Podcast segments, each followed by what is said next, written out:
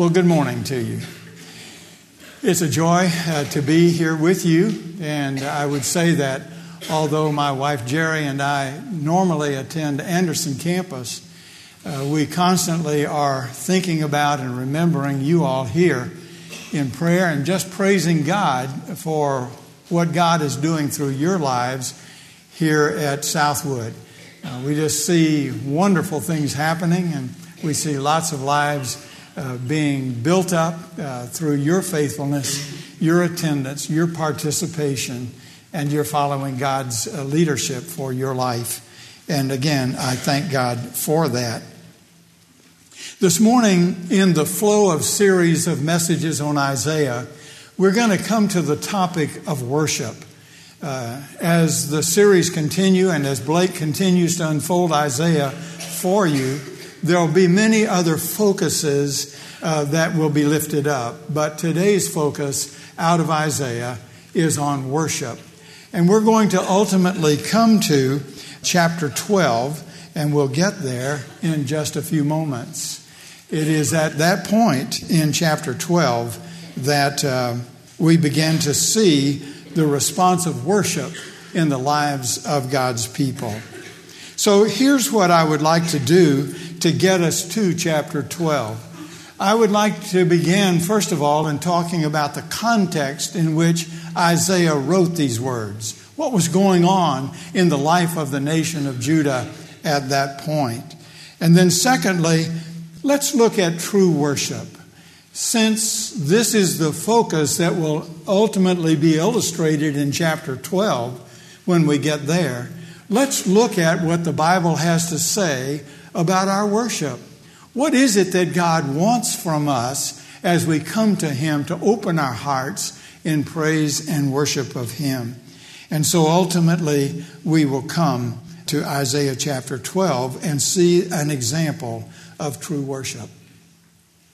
I read on email this past week, and perhaps you got it too, the story of a man who was enjoying a very pleasant sleep in bed when his wife suddenly yanked the covers off the bed and announced, Time to get up and get ready to go to church.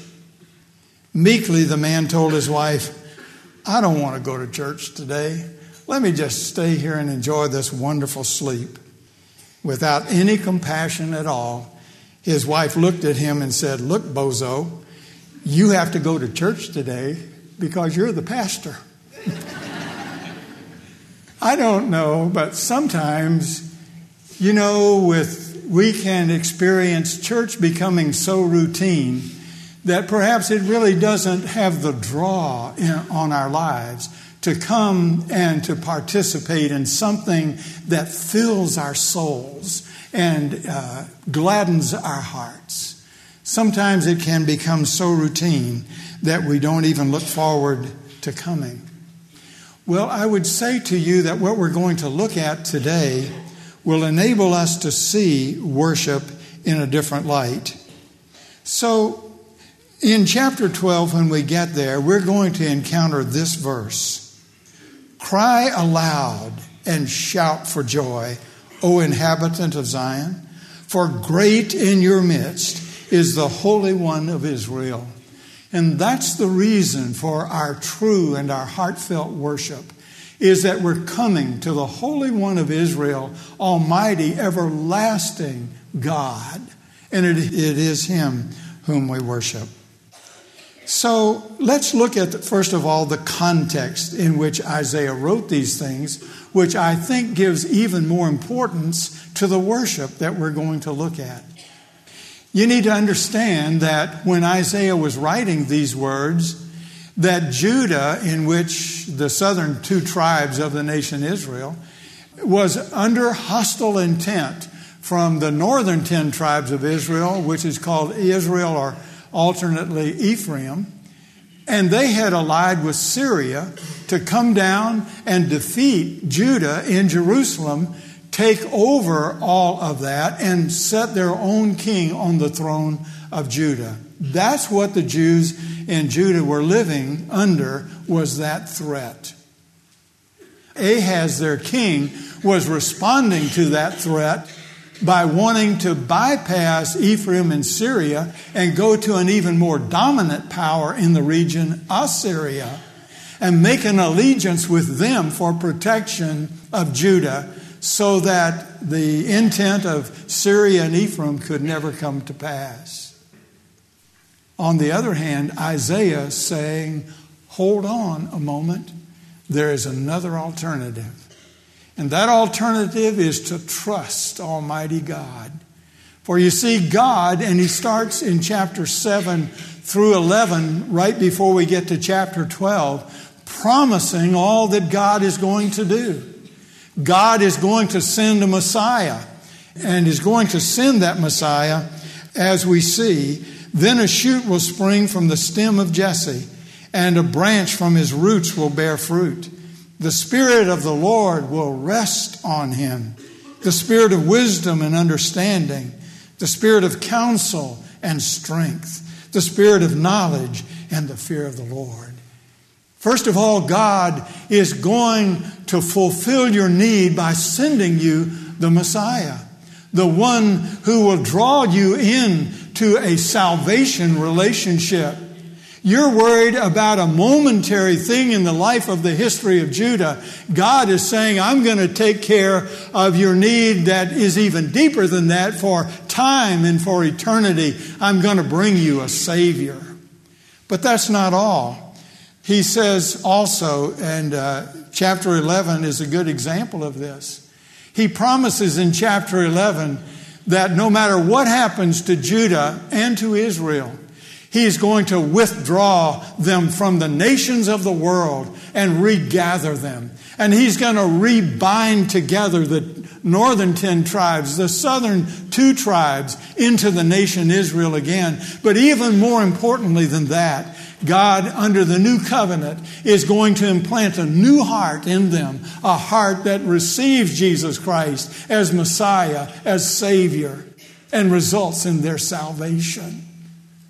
Oh, listen, God knows that you and I face the difficulties of our lives every day of our lives. There are times when we feel like the challenges and the difficulties of our lives are about to overwhelm us. And yet, God holds out in front of us always that promise that He will be with us. And He offers to us His very own Son, whom He gave to die so that you and I could have salvation. He paid the price for our sins so that we would not have to pay that price. No matter how difficult the lives in Judah became, no matter how difficult your life and mine becomes, God is always out in front of us. God's already solved that problem for us by providing us salvation in the Lord Jesus Christ. Praise the Lord. And so we see that promise, and it should certainly have gladdened the heart of the people, but it did not. They chose to go forward with their alliance with Assyria.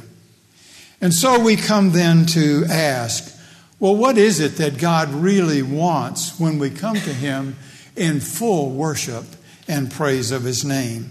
Let's look first at a couple of passages in the Old Testament I'm not going to go through all of the sacrificial system.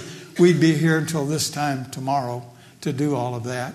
You'll be glad to know I'm only going to focus on two passages in the Old Testament. The first is Psalm 24.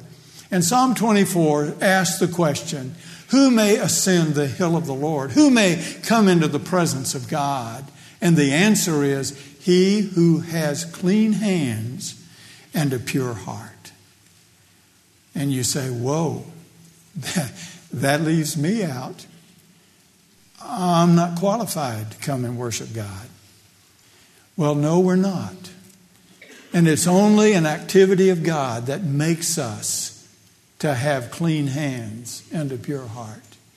It's only when we, through faith in Jesus Christ, allow God into our lives through the power of the Holy Spirit, he begins his transforming work. And because of the salvation that God provides and the shed blood of Christ, we are washed clean.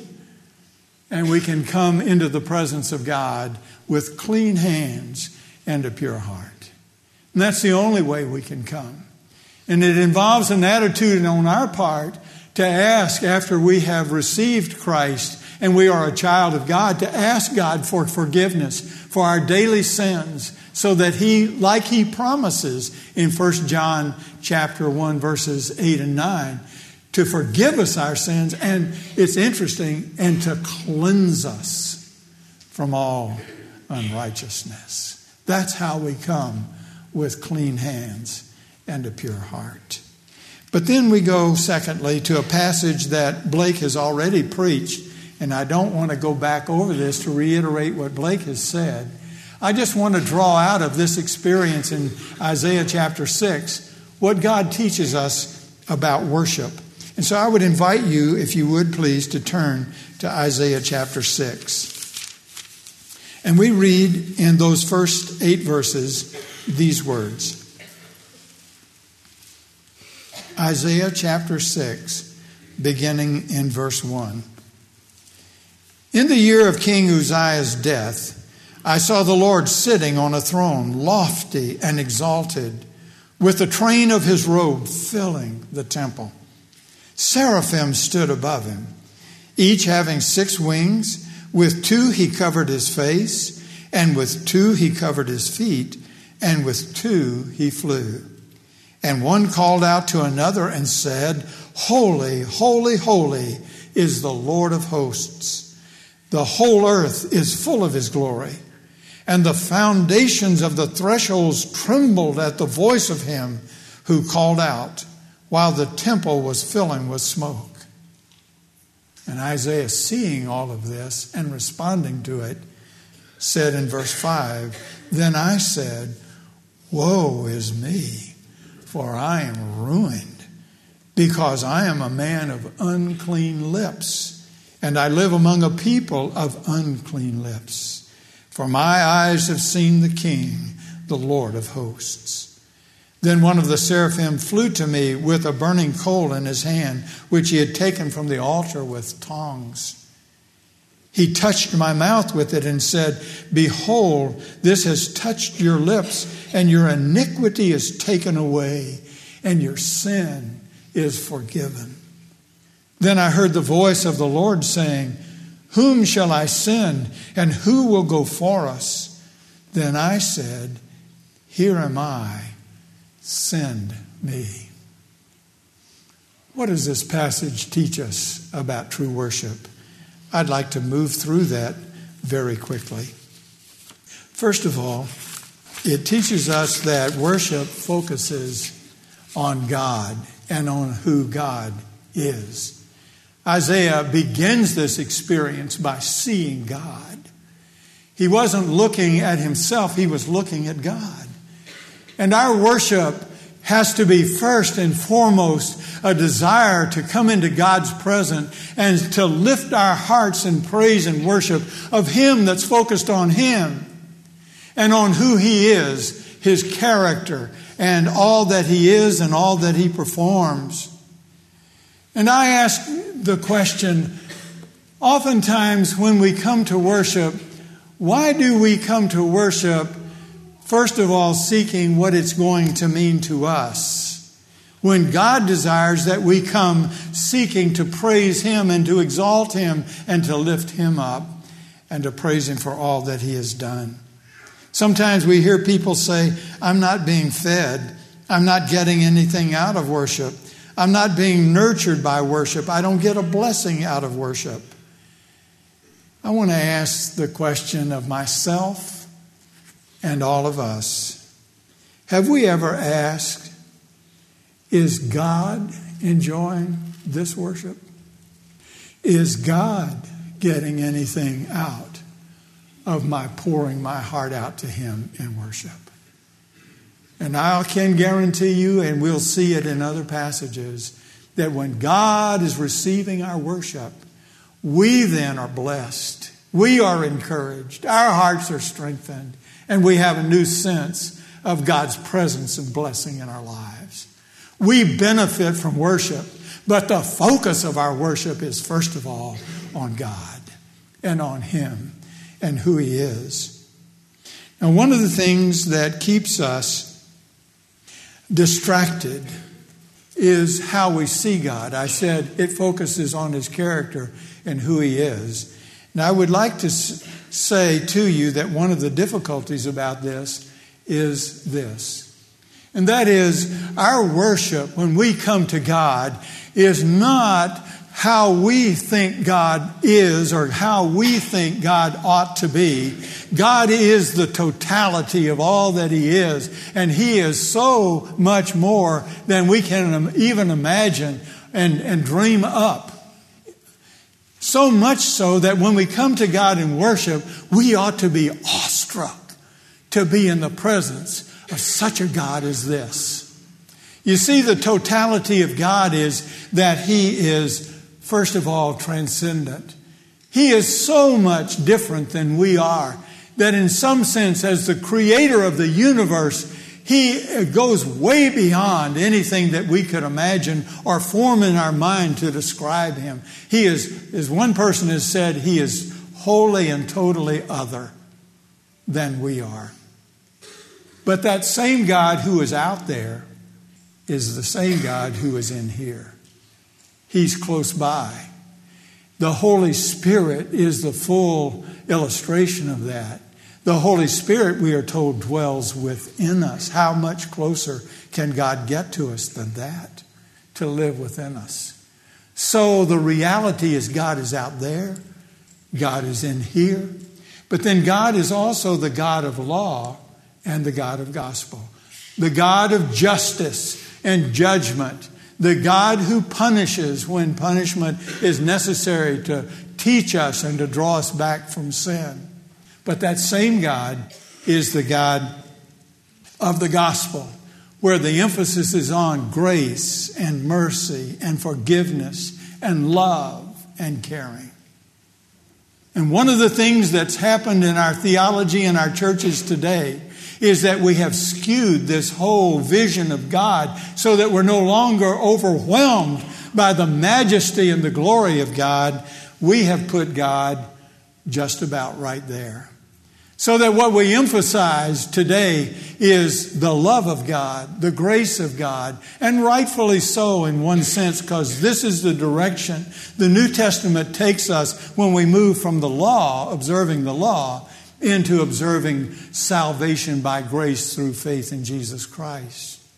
But when we define God right there and don't take into consideration all of this, we're missing the majesty of God when we come to worship Him.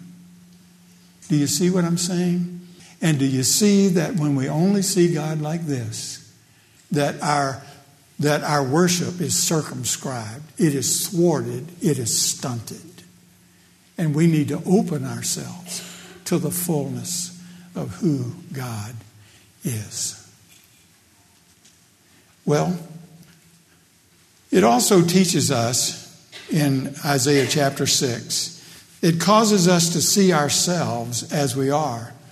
Isaiah saw himself and he said, Whoa, is me. If God is this great, I then look at myself and I see I'm just a sinful person. I need what God alone can provide. And seeing ourselves while we're worshiping God puts us in the place to know that we need God's love. We need His forgiveness. We need His salvation. We need the transforming work of the Holy Spirit to be going on in our lives every moment of every day. That's what true worship does for us. And it moves us to service. God said, Whom shall we send? Who will go for us? Isaiah said, Here am I, send me. I would like to suggest to you and to myself that part of worship is serving God. One church had a sign that I really like. It says, Enter to worship, depart to serve. And that's what our worship of God ought to motivate us to do. To be so filled with God's presence, to be so filled with the joys of exalting Him that when we leave the worship experience, whether that's here in church or it's in the privacy of your own room or your own closet. That that worship experience ought to be so generating in our lives that we can't wait to get out into the world to continue to worship God by telling people who He is and what He can do in their lives as well. Worship includes serving the Lord. Well, let's move very quickly then to some New Testament guidance, and I would invite you to turn with me to John chapter 4. John chapter 4, and we'll read verses 23 and 24. The background of this is that Jesus stops at Jacob's well in Samaria for a drink of water. And there he encounters the Samaritan woman. And she asks him a question Who's right? Are we Samaritans right when we say that you need to worship God here on Mount Gerizim? Or are the Jews right when they say that you need to worship God in Jerusalem at the temple? Listen to this wonderful answer that Jesus gives her, John chapter 4, verse 23. But an hour is coming, and now is, when the true worshipers will worship the Father in spirit and in truth. For such people the Father seeks to be his worshipers. God is spirit, and those who worship him must worship him in spirit and in truth. Now, what do we see there? We see, first of all, that God is the initiator of worship. It says, does it not, in that passage, God seeks those to worship him. And then, secondly, God is the object of our worship. He seeks them to worship him. And third, he says that when we come to worship, we need to worship in spirit. Now, immediately our thought would be that he's talking here about the Holy Spirit, but hold on, hold on. Maybe there's something additional here. I certainly agree that the Holy Spirit is involved, and we'll touch on that in just a moment. But I'm wondering because it does not have a definite, the word spirit does not have a definite article, and the word spirit is not capitalized like it always is when it's referring to the Holy Spirit, that God maybe is talking more about our spirit. What spirit do we bring when we come to worship God? Is it a heartfelt desire that drives us to burst forth in praise of God? What's the spirit that we bring? Do we come in that sense of my full personhood being involved in the worship of God? So that it has praise of my lips, it has physical uh, expression through our singing and other kinds of things. It involves all of that. And it's a kind of spirit that says, I'm here first and foremost honor God in all that I do. And so your spirit is key to what God desires when we come to worship Him.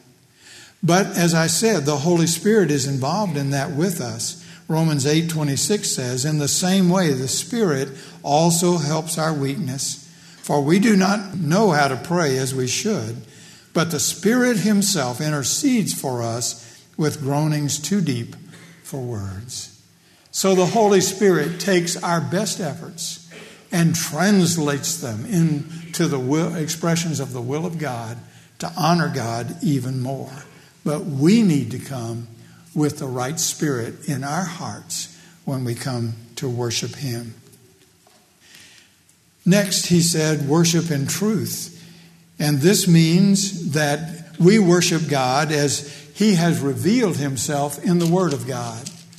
Not how we think God ought to be, not how we want God to be, but how God has revealed Himself to be in His Word. And when our worship comes right out of the expressions of the Word of God, they then are honoring to God and acceptable to Him. When we go to God and say, God, now I want you to be like this, and I want you to do that, and I would like it, I would like to have my request before this time tomorrow. We're not honoring God, we're honoring us. And God wants us to come to honor Him. And so the truth of God's self revelation in the Word of God is exactly what He desires from us. But our response is the same response that we saw in Isaiah, and that's in Romans chapter 12 and verses 1 and 2, that says we are to give God our lives as our spiritual service of worship. Also, 1 Peter chapter, I'll get it right in just a moment. 1 Peter chapter 2 says we are living stones being built up a spiritual house for a holy priesthood to offer up spiritual sacrifices acceptable to God through Jesus Christ. So we have worship that's expression of our hearts and of our lips, and we have worship that involves our going out with the good news of Jesus Christ. Now, as we look in the New Testament, what are the activities that give rise to this kind of worship? I'd like to suggest to you that it is at least these prayer, preaching and teaching, reading the word, testimonies, singing and music, the taking of communion, our giving of our offerings, and our service that we've already talked about several times. As I see worship in the New Testament, those are some of the key elements of what God invites us uh, to do in worshiping Him. And so we come then to Isaiah chapter 12, and we'll do this very, very quickly. Isaiah chapter 12 is divided, uh, you'll notice it's only six verses long, and it's divided into two sections the first three verses and the second three verses. The first three verses have to do with Israel's thanksgiving. Remember, I said at the outset that God is promising that in the day of the Lord, which is yet in prophecy, we think toward the end of the tribulation, the beginning of the millennial kingdom, God is going to regather Jews from all over the world, and He's going to implant in them a new heart, and they're going to believe in Christ and receive Him as the true Messiah. And as a result of that, Israel is going to be so overwhelmed by the goodness and the greatness of God in accomplishing that in their lives that they're going to burst forth in praise and worship of God. Let's read that quickly. Then you will say on that day, I will give thanks to you, O Lord, for although you were angry with me, your anger is turned away and you comfort me. Behold, God is my salvation. Do you realize what a tremendous admission and revelation that is. Jewish people, for generation after generation after generation, have sought to accomplish salvation in their own way and have never really turned to the fullness of God's provision for them, and they will not until they receive Jesus Christ as Messiah. So they've tried worshiping idols, they've tried human alliances, they've tried all of those kinds of things, and nothing has worked. But now, now, after all of that time, they have salvation. What a joyous, joyous, wonderful thing that is. Behold, God is my salvation. I will trust and not be afraid. For the Lord God is my strength and song. He has become my salvation. Therefore, you will joyously draw water from the springs of salvation. So they worship God in fullness. And you can just imagine if we transport ourselves forward to that day, to be in the presence of the Jewish people when they finally know God like they have wanted to know God, and that's fully their experience. What a joyous atmosphere that's going to be to be in. And so much so that in the last four verses, they cannot contain, they cannot sit on that joy. They have to go out and do what God called them to do when He formed them in a na- as a nation. And that was to be a beacon to the nations around them to proclaim the Holy One of Israel, Almighty God. They never did that. But now, because they are truly saved, they're going to go out and be the beacon to the world to proclaim the good news of the gospel of the Lord Jesus Christ. And we see that in verses 4 through 6. And in that day you will say, Give thanks to the Lord, call on his name, make known his deeds among the peoples, make them remember that his name is exalted. Praise the Lord in song, for he has done excellent things. Let this be known throughout the earth.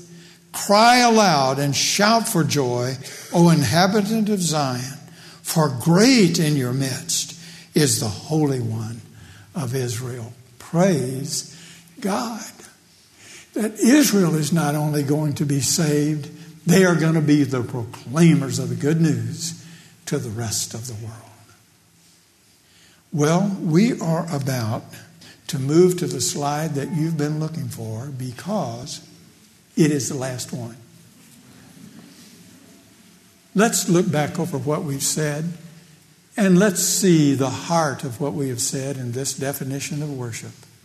It says this Worship is the humble, that's that attitude of heart as we come to God, the humble response of regenerate people people who know Jesus Christ as Savior, regenerate people, to the self disclosure, what God says about Himself in the Word of God, of the Most High God, based on the work of God. That's what we see in our midst, and we praise God for. Achieved through the activity of God, He is the initiator.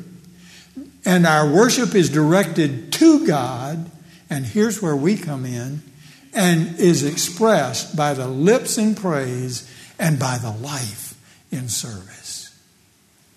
Enter to worship, depart to serve. Would you pray with me?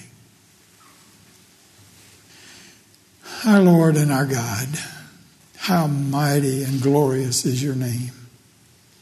Thank you, God, for all that you are and all that you do. Our hearts are overwhelmed when we consider, God, all of that about you.